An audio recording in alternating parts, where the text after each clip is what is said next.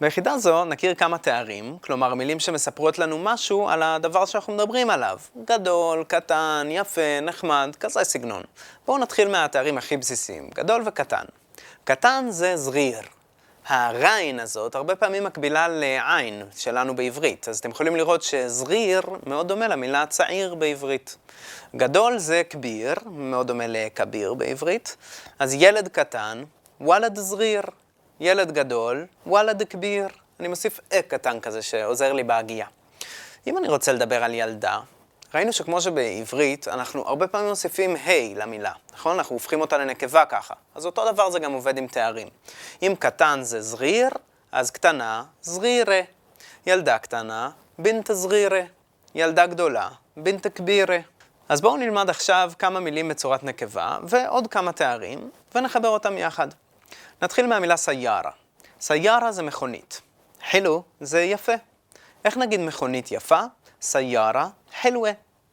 רכיס זה זול. איך אומרים מכונית זולה? סיירה רכיסה.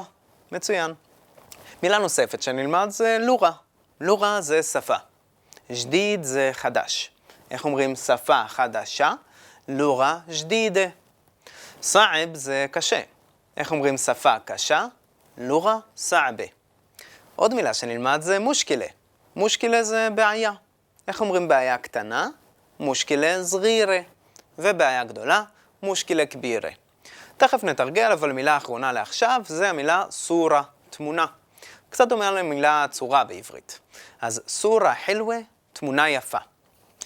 איך אנחנו אומרים מכוניות, שפות, בעיות, תמונות, כאילו ברבים? בעברית אנחנו מוסיפים להכל אות.